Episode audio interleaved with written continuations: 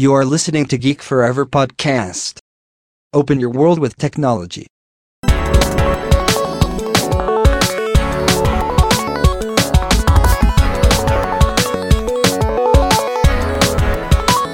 This is Geek Story.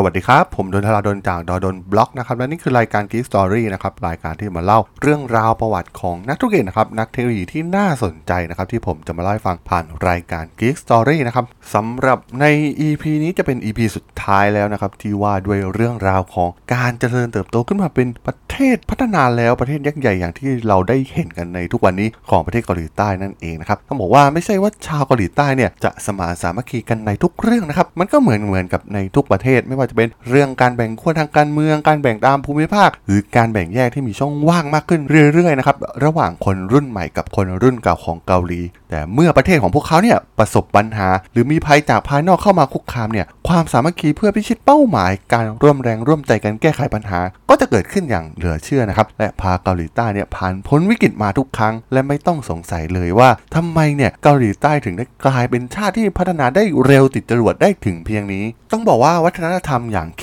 ป๊อปจากเกาหลีใต้ ที่ปกติเนี่ยจะบุกไปทั่วเอเชีย แต่ตอนนี้เนี่ยมันไม่ใช่เพียงแค่เอเชียอีกต่อไปนะครับเพราะว่าวัฒนธรรมนี้เนี่ยมันได้บุกไปถึงอเมริกาและยุโรปเป็นที่เรียบร้อยแล้ว ซึ่งมันไม่ใช่เรื่องธรรมดาจริงๆนะครับสำหรับการดังขึ้นมาเปรี้ยงป้างอย่างรวดเร็วของวงการเพลงเกาหลี ที่กลายเป็นอุตสาหกรรมใหม่ที่มีมูลค่ามากกว่า 5,000 ล้านเหรียญสหรัฐครอบคลุมไปทั่วโลกเป็นที่เรียบร้อยแล้วนั่นเอง การปรากฏตัวของวงดังๆของเกาหลีใต้ที่เมืองลอสแองเจลิสในประเทศอเมริกา เมื่อพวกเขามาถึงสนามบินนั้นบรรยากาศมันแทบไม่ต่างจากตอนที่วงระดับตำนานอย่าง The Beatles มาที่นี่เลย และเกาหลีใต้เนี่ยได้สร้างวงการเพลงที่ประสบความสำเร็จระดับโลกนี้ได้อย่างไรนะครับ ต้องบอกว่าเป็นเรื่องที่น่าสนใจเป็นอย่างมาก ต้องย้อนไปตั้งแต่ช่วงปี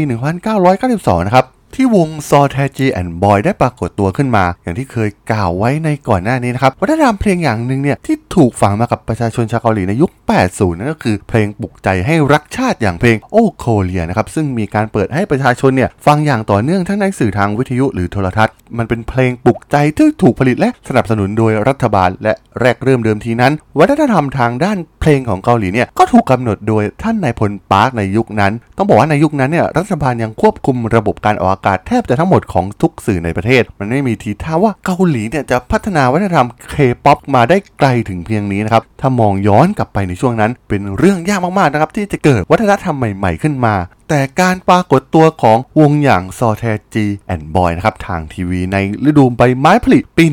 1992 เนี่ย มันเป็นช่วงเวลาสำคัญที่แสดงให้เห็นว่าความเจริญทางวัฒนธรรมของเกาหลีใต้มันคือสิ่งที่มีโอกาสเป็นไปได้นะครับ มันเป็นการแสดงให้เห็นถึงการเปลี่ยนแปลงทุกอย่างกับกรอบความคิดเดิมๆของวัฒนธรรมดนตรีของเกาหลี และที่สำคัญเนี่ยมันยังเปลี่ยนสภาพแวดล้อมทั้งหมดของเกาหลีใต้ขึ้นมาใหม่อีกด้วย ซอแทจี and Boys เนี่ยร้องเพลงแรปใส่กางเกงทรงหลวมนะครับ และเต้นเหมือน b-boy มันเป็นสิ่งที่ผู้ชมชาวเกาหลีเนี่ย แทบจะไม่เคยได้ยินกลุ่มนักร้องเกาหลีทำมาก่อนเลย มันได้กลายเป็นปรากฏการณ์ใหม่ของประเทศของพวกเขานะครับ ถ้าพวกเขาใส่อะไรเนี่ย มันจะกลายเป็นกระแสฮิตทันที พวกเขาได้นำเอาเวอร์ชันฮิปฮอปแบบอเมริกันเนี่ยมาสู่ประเทศเกาหลีใต้ เพลงฮิตในปี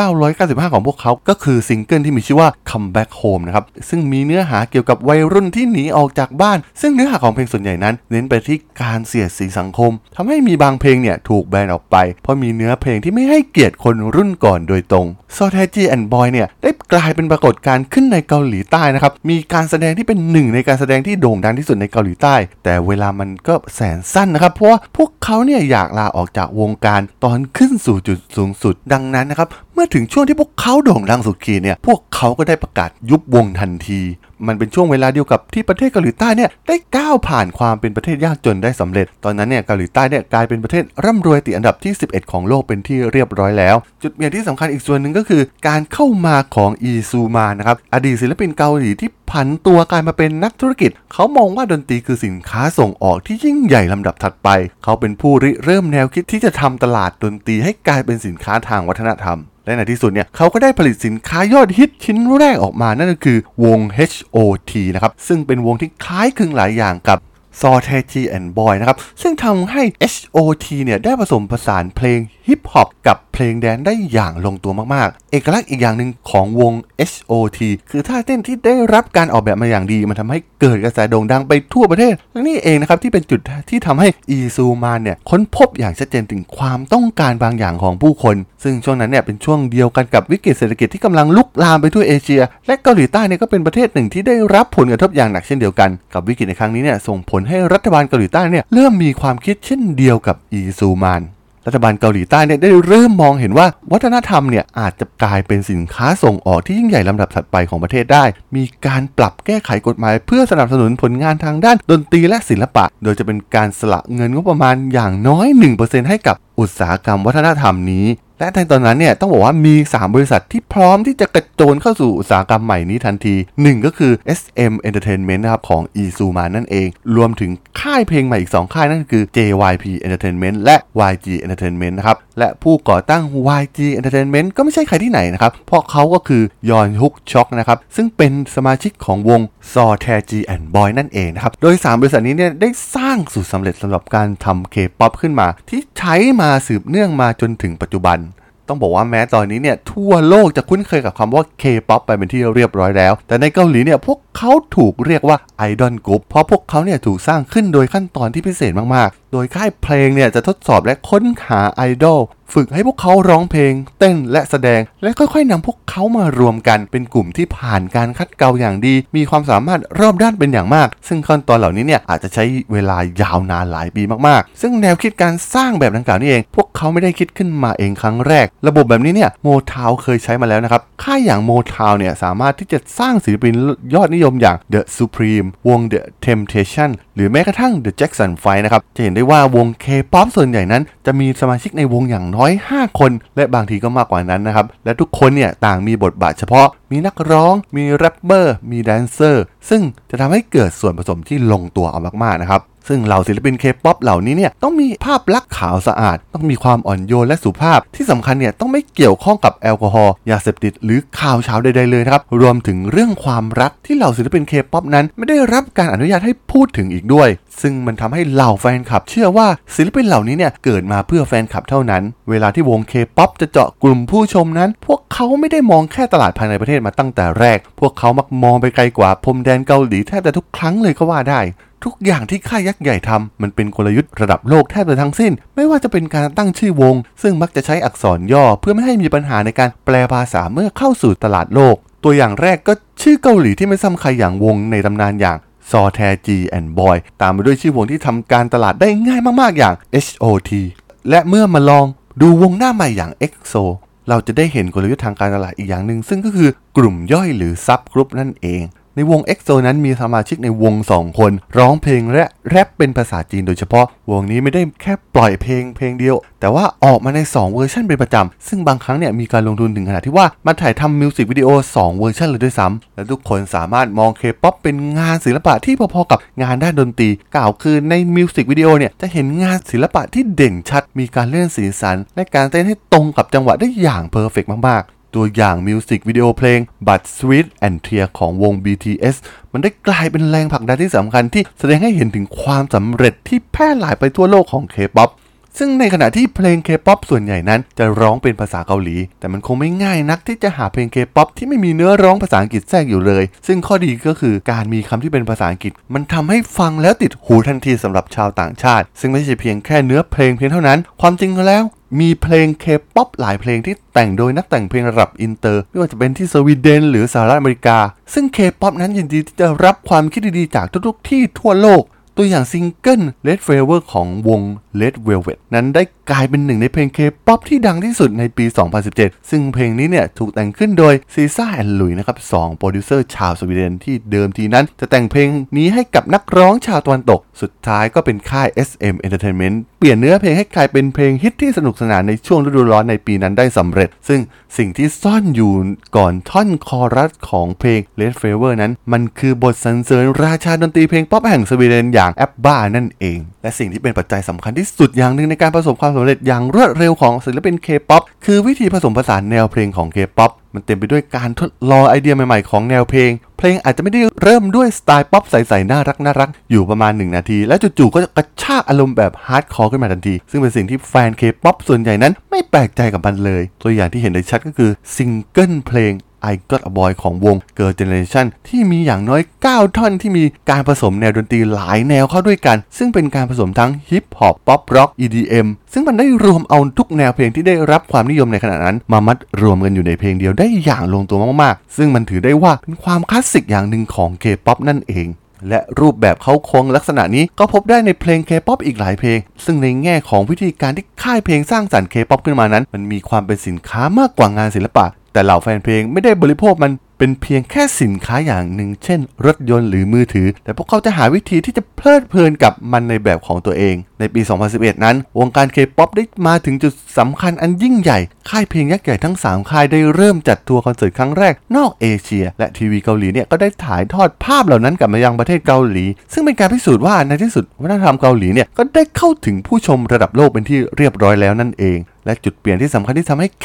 ป๊อปได้กลายเป็นกระแสลามไปทั่วโลก น่าจะเป็นมิวสิกวิดีโอของไซในซิงเกิล Gangnam Style ที่โด่งดังไปทั่วโลก เรียกได้ว่ามิวสิกวิดีโอนี้เนี่ยได้นำพาสไตล์ของเคป๊อปไปถึงในระดับที่สุดโต่งเลยก็ว่าได้ สามารถทำลายทุกสถิติได้แทบจะทั้งสิ้น ไม่ว่าจะเป็นวิดีโอ YouTube คลิปแรกที่มีผู้ชมเข้าชมสูงถึง 1,000 ล้านครั้งมันทำให้กระแสเคป๊อปนั้น เกิดกระแสความตื่นเต้นและเร้าใจทั่วโลกไปเป็นที่เรียบร้อยแล้ว ในปี 2005 ตลาดเพลงเกาหลีทั้งหมดเนี่ยอยู่ในอันดับที่ 29 ของโลก และหลังจากก้าวเข้าสู่ปี 2016 ตลาดเพลงเกาหลีเนี่ยก็ได้ขึ้นมาอยู่ที่อันดับ 8ความสำเร็จอย่างเหลือเชื่อเหล่านี้ ยังทำให้ทั่วโลกเนี่ยสนใจกับคำวิจารณ์ที่มีต่อเนื่องยาวนานของอุตสาหกรรมนี้ ซึ่งว่ากันว่ากว่าศิลปินจะออกอัลบั้มหรือซิงเกิลออกมานั้น ค่ายเพลงต่างกดดันให้ศิลปินวัยรุ่นของพวกเขาเนี่ยเซ็นสัญญาระยะยาว และได้ทำการควบคุมทุกแง่มุมในอาชีพของพวกเขา แต่ก็ได้มีกฎหมายออกมาคลี่คลายสัญญาแบบเดิมในปี 2009ทำให้ศิลปินเนี่ยมีอิสระเพิ่มมากขึ้นกว่าเดิมสำหรับปรากฏการณ์ที่น่าสนใจของวง BTS ที่สามารถเจาะตลาดอเมริกาที่ประวัติศาสตร์ที่ผ่านมานั้น ยากที่จะเจาะเข้าไปได้ หากไม่ใช่เพลงที่มีภาษาอังกฤษตอนที่พวกเขาบินมาถึงสนามบิน LA นั้น ผู้คนแห่แหนกันมารอรับกันเต็มสนามบิน แทบไม่ต่างจากตอนที่ The Beatles เนี่ยมาที่นี่เลยก็ว่าได้ BTS นั้นได้ทุบทุกสถิติในสหรัฐสำหรับวง K-POP ซึ่ง BTS ได้ขึ้นบิลบอร์ดชาร์ตนานกว่า 1 ปี มันเป็นปรากฏการณ์ที่ไม่ธรรมดาเลยจริงๆสำหรับวงน้องใหม่อย่าง BTS และทางบิลบอร์ดเนี่ยก็ได้นำบรรดาหนุ่มๆ BTS เนี่ยมาขึ้นปกบิลบอร์ดในที่สุด ต้องบอกว่าความแตกต่างของ BTS กับ ศิลปิน K-POP ส่วนใหญ่นั่นคือเนื้อเพลง ซึ่งเนื้อเพลงส่วนใหญ่นั้นจะพูดถึงชีวิตของเด็กวัยรุ่น เป็นการพูดไปยังกลุ่มคนรุ่นเดียวกันที่รู้สึกกดดันอย่างมหาศาล เกาหลีใต้ได้กลายเป็นมหาอำนาจของวัฒนธรรมป๊อปด้วยการนำเอาสไตล์ของซอแทจี and Boysมาเปลี่ยนเป็นสูตรสำเร็จ ซึ่งเป็นสูตรสำเร็จที่ประสบความสำเร็จมากๆ จนตอนนี้เนี่ยมันทำให้ K-POP นั้นเข้าถึงได้เกือบทุกทวีปเป็นที่เรียบร้อยแล้วนั่นเอง K-POP นั้นได้ช่วยให้โลกเข้าใจและเปิดรับประเทศหนึ่ง ที่โลกแทบจะไม่เคยรู้จัก และมันได้เริ่มที่จะออกนอกสูตรสำเร็จ ด้วยการนำเสนอความคิดของตัวเองเกี่ยวกับประเทศ และวัฒนธรรมของพวกเขา และมันทำให้มีแฟนเพลงหลายล้านคนที่พร้อมที่จะฟังพวกเขาอยู่ทุกเมื่อ และสุดท้าย K-POP มันได้ก้าวเป็นอุตสาหกรรมขนาดใหญ่ที่มีการเติบโตในเลข 2 หลักในทุกๆปีทำให้เหล่าบริษัทยักษ์ใหญ่ที่ผลิตศิลปินทั้งหมดนั้น มีมูลค่ารวมอยู่ในตลาดหลักทรัพย์เกาหลีหลายพันล้านเหรียญและมูลค่ากำลังพุ่งสูงขึ้นเรื่อยๆ และมันเป็นหนึ่งในอุตสาหกรรมที่ช่วยผลักดันเกาหลีใต้ ให้กลายเป็นชาติแนวหน้าของโลก ไม่ใช่เพียงแค่ด้านเศรษฐกิจเท่านั้น แต่วัฒนธรรมเคป๊อปตอนนี้มันได้บุกไปทั่วโลกเป็นที่เรียบร้อยแล้วนั่นเองต้องบอกว่าจากที่เล่ามาทั้งหมดจะเห็นได้ว่า ประเทศเกาหลีใต้เนี่ยได้ถือกำเนิดมาในสภาพรัฐที่สิ้นหวัง ทั้งยากจนบอบช้ำจากการถูกล่าอาณานิคม แถมยังถูกสงครามทำลายอย่างย่อยยับ และด้วยทรัพยากรธรรมชาติที่มีเพียงน้อยนิด ประเทศที่ถูกแบ่งเหลือเพียงครึ่งเดียว แต่ทุกสิ่งทุกอย่างเนี่ยล้วนเป็นแรงผลักดันให้ประเทศเล็กๆแห่งนี้ สามารถที่จะประสบความสำเร็จได้อย่างเหลือเชื่อ ในเวลาเพียงแค่ชั่วอายุคนเพียงเท่านั้น ความสามัคคีและรักชาติเนี่ยนำพาเกาหลีใต้พลิกฟื้นประเทศจนกลายเป็นประเทศที่ล้ำหน้าที่สุดในโลกประเทศหนึ่งในปัจจุบัน มันไม่เหมือนประเทศอย่างจีนหรือสิงคโปร์ความสำเร็จของเกาหลีใต้นั้น มันไม่ใช่เพียงแค่เรื่องตัวเลขทางเศรษฐกิจเพียงเท่านั้น แต่ยังครอบคลุมถึงเรื่องการเมืองและสังคมรวมถึงความเป็นประชาธิปไตยที่แข็งแกร่งของเกาหลีอีกด้วย ผลงานด้านศิลปะและวัฒนธรรมเนี่ยก็ไม่น้อยหน้าประเทศไหนในโลก สังคมเกาหลีใต้เนี่ยกำลังได้ก้าวเข้าสู่ยุคใหม่ที่เปิดกว้างมากยิ่งขึ้น และยังคอยพัฒนาอย่างต่อเนื่องแบบไม่หยุดยัง้ง เรายังไม่ได้เห็นจุดสูงสุดของประเทศเกาหลีใต้ในเวลาอันใกล้นี้อย่างแน่นอน เพราะพวกเขากำลังพัฒนาด้วยอัตราเร่ง แบบไม่ได้ชะลอความรวดเร็วลงไปเลยด้วยบุคลิกลักษณะทางสังคมที่มีความยืดหยุ่นนั้นทำให้คนในสังคมเกาหลีใต้เนี่ยอยู่ร่วมกันได้ท่าม กลางความขัดแย้งและแตกต่าง มันก็เหมือนกับทุกประเทศที่ผู้คนเนี่ยต่างมีอุดมการณ์ไม่ว่าจะทางการเมือง ศาสนา หรือจารีตประเพณีต่างๆ ที่แตกต่างกัน แต่เกาหลีใต้ใช้จุดนี้ช่วยเพิ่มประสิทธิภาพมากกว่าจะถ่วงความเจริญก้าวหน้านิสัยหลายๆอย่างของชาวเกาหลีใต้ไม่ว่าจะเป็นความแน่วแน่ และทุ่มเทอย่างไม่ลดละเพื่อเป้าหมาย ก็สามารถที่จะช่วยให้คนเกาหลีใต้เนี่ยสร้างความเจริญก้าวหน้าในหลาย ๆ ด้านได้อย่างรวดเร็ว จนเป็นที่อิจฉาของทุกๆ ชาติ แต่ต้องบอกว่ามันก็ต้องแลกด้วยหลาย ๆ อย่าง คนเกาหลีใต้เนี่ยต้องทำงานหนักกว่าใครเพื่อน เรียนหนักกว่าใครเพื่อน จิตวิญญาณที่รักการแข่งขันที่อยู่กับพวกเขาตลอดชีวิตตั้งแต่เด็กจนถึงวัยเกษียณมันแลกด้วยความสุขที่ลดลงไปของชาวเกาหลีใต้ แม้ตอนนี้เนี่ยพวกเขาจะประสบความสำเร็จไปขั้นหนึ่งแล้วก็ตาม กลายเป็นหนึ่งในประเทศพัฒนาแล้ว เทียบเท่ากับอเมริกาญี่ปุ่น หรือประเทศอื่นๆในยุโรปได้สำเร็จแล้วก็ตาม แต่ดูเหมือนพวกเขาเนี่ยยังไม่หยุดที่จะก้าวต่อไปคนเกาหลียังคงมีชั่วโมงการทำงานที่มากที่สุดเหมือนเคย การลงทุนกับเรื่องการศึกษาที่บ้าคลั่ง และดูเหมือนจะเกินพอดีเสียด้วยซ้ำการแย่งชิงตำแหน่งงานในบริษัทที่มีชื่อเสียงที่สุดนิสัยชอบการแข่งขัน สิ่งเหล่านี้นั้น กระตุ้นเราให้เกิดการพัฒนาแบบต่อเนื่อง อย่างไม่มีทีท่าว่าจะลดลงไปเลยแม้แต่น้อย ซึ่งการแข่งขันอย่างบ้าคลั่ง มันส่งผลต่อเกาหลีใต้อย่างใหญ่หลวง ตั้งแต่ทศวรรษที่ 1960 ถึง 1980 แม้จะทำให้เกิดความเครียดสูงกับชาวเกาหลีบ้างก็ตาม แต่มันไม่ได้มีการต่อต้านจากสังคมแต่อย่างใด มันเหมือนทุก คนในประเทศเนี่ยพร้อมที่จะยอมรับในจุดนี้ การแข่งขันมาตั้งแต่เด็ก ค่าเรียนต่างๆ ที่สูงขึ้นทุกปี เงินที่จ่ายไปกับเครื่องสำอางแบรนด์หรูๆรวมถึงเรื่องการศัลยกรรมพลาสติก สิ่งเหล่านี้เนี่ยล้วนช่วยยกระดับสถานะทางสังคมของคนเกาหลีใต้ได้ทั้งสิ้น ทุกคนเนี่ยต่างทุ่มเททุกสิ่งทุกอย่าง เพื่อนำเสนอตัวตนที่เยี่ยมที่สุดสู่สังคมภายนอกแม้คนเกาหลีใต้นั้นจะก้าวผ่านสงครามกลางเมืองและความอดอยากยากจนมาแล้ว ก่อนที่จะ ปลี่ยนจากดินแดนผู้ถูกล่า และเป็นเบี้ยล่างมาตลอด ให้กลายมาเป็นประเทศที่มีระบบประชาธิปไตยที่มีการเมืองที่มีเสถียรภาพแห่งหนึ่งของโลก และความก้าวล้ำทางเทคโนโลยีที่ไปไกลกว่าใครเพื่อน ซึ่งมันถึงเวลาแล้วหรือยังที่ประเทศแห่งนี้เนี่ยควรจะหยุดพักผ่อน แล้วหันมาจิบแชมเปญสักแก้ว แต่อย่างไรก็ตามสุดท้ายประเทศสุดแสนมหัศจรรย์อย่างเกาหลีใต้นั้น ก็ยังมีอีกสิ่งหนึ่งที่ต้องพิชิตให้ได้ซึ่งคือการ balance ความสมดุลระหว่างความสุข และความพึงพอใจของประชาชนเกาหลี กับการพัฒนาไปข้างหน้าอย่างรวดเร็ว ดังที่เราได้เห็นจากพอดแคสต์ซีรีส์ชุดนี้นั่นเองครับ ต้องบอกว่าข้อคิดที่สำคัญนะครับสำหรับเรื่องของประเทศเกาหลีใต้ก็คือ ไม่ว่าบ้านเมืองพวกเขาเนี่ยจะเละเทะถูกย่ำยีเพียงใด เหมือนประเทศไทยที่อยู่กับทศวรรษแห่งความหยุดนิ่ง ความแตกแยกที่รุนแรงภายในประเทศ แม้ประเทศเราเนี่ยยังเจออะไรเพียงเล็กน้อยมากๆ เมื่อเทียบกับสิ่งที่พวกเขาชาวเกาหลีใต้ได้เคยเจอมา เพราะฉะนั้นประเทศเราก็ยังมีโอกาสที่จะก้าวไปข้างหน้าได้ ไม่ต่างจากประเทศอย่างเกาหลีใต้ หากทุกคนในชาตินั้น ลืมเรื่องความขัดแย้ง และสร้างมันเป็นแรงขับเคลื่อนประเทศให้ก้าวไปข้างหน้าด้วยความสามัคคีของคนในชาติ มันก็สามารถให้เปลี่ยนหน้าประวัติศาสตร์ของชาติ ให้เจริญก้าวหน้าได้อย่างรวดเร็ว แบบที่เกาหลีใต้เคยทำสำเร็จมาแล้วได้อย่างแน่นอนครับผม สำหรับพอดแคสต์ซีรีส์ที่ว่าด้วยเรื่องราวของประเทศเกาหลีใต้เนี่ยผมก็ต้องขอจบไว้เพียงเท่านี้ก่อนนะครับสำหรับเพื่อนเพื่อนๆที่สนใจเรื่องราวเหล่านี้นะครับสามารถติดตามมาได้นะครับทางช่อง g a t e Follower Podcast ตอนนี้ก็มีอยู่ในแพลตฟอร์มหลักๆทั้ง Podbean Apple Podcast Google Podcast Spotify YouTube แล้วก็จะมีการอัปโหลดลงแพลตฟอร์ม Blockdit ในทุกๆตอนอยู่แล้วด้วยนะครับถ้าอย่างไงก็ฝากกด Follow ฝากกด Subscribe กันด้วยนะครับแล้วก็ยังมีช่องทางอีกช่องทางหนึ่งนั่นก็คือช่องทางในส่วนของ Line แอดที่แอดทราดน T H A R A D H O L สามารถแอดเข้ามาพูดคุยกันได้นะครับ ผมจะส่งสาระดีๆพอดแคสต์ดีๆให้ท่านในทุกๆวันอยู่แล้วด้วยนะครับถ้าอย่างไงก็ฝากกดแอดกันเข้ามาด้วยนะครับสำหรับใน EP นี้เนี่ย ผมต้องขอจบไว้เพียงเท่านี้ก่อนนะครับ เจอกันใหม่ใน EP หน้านะครับผม สวัสดีครับ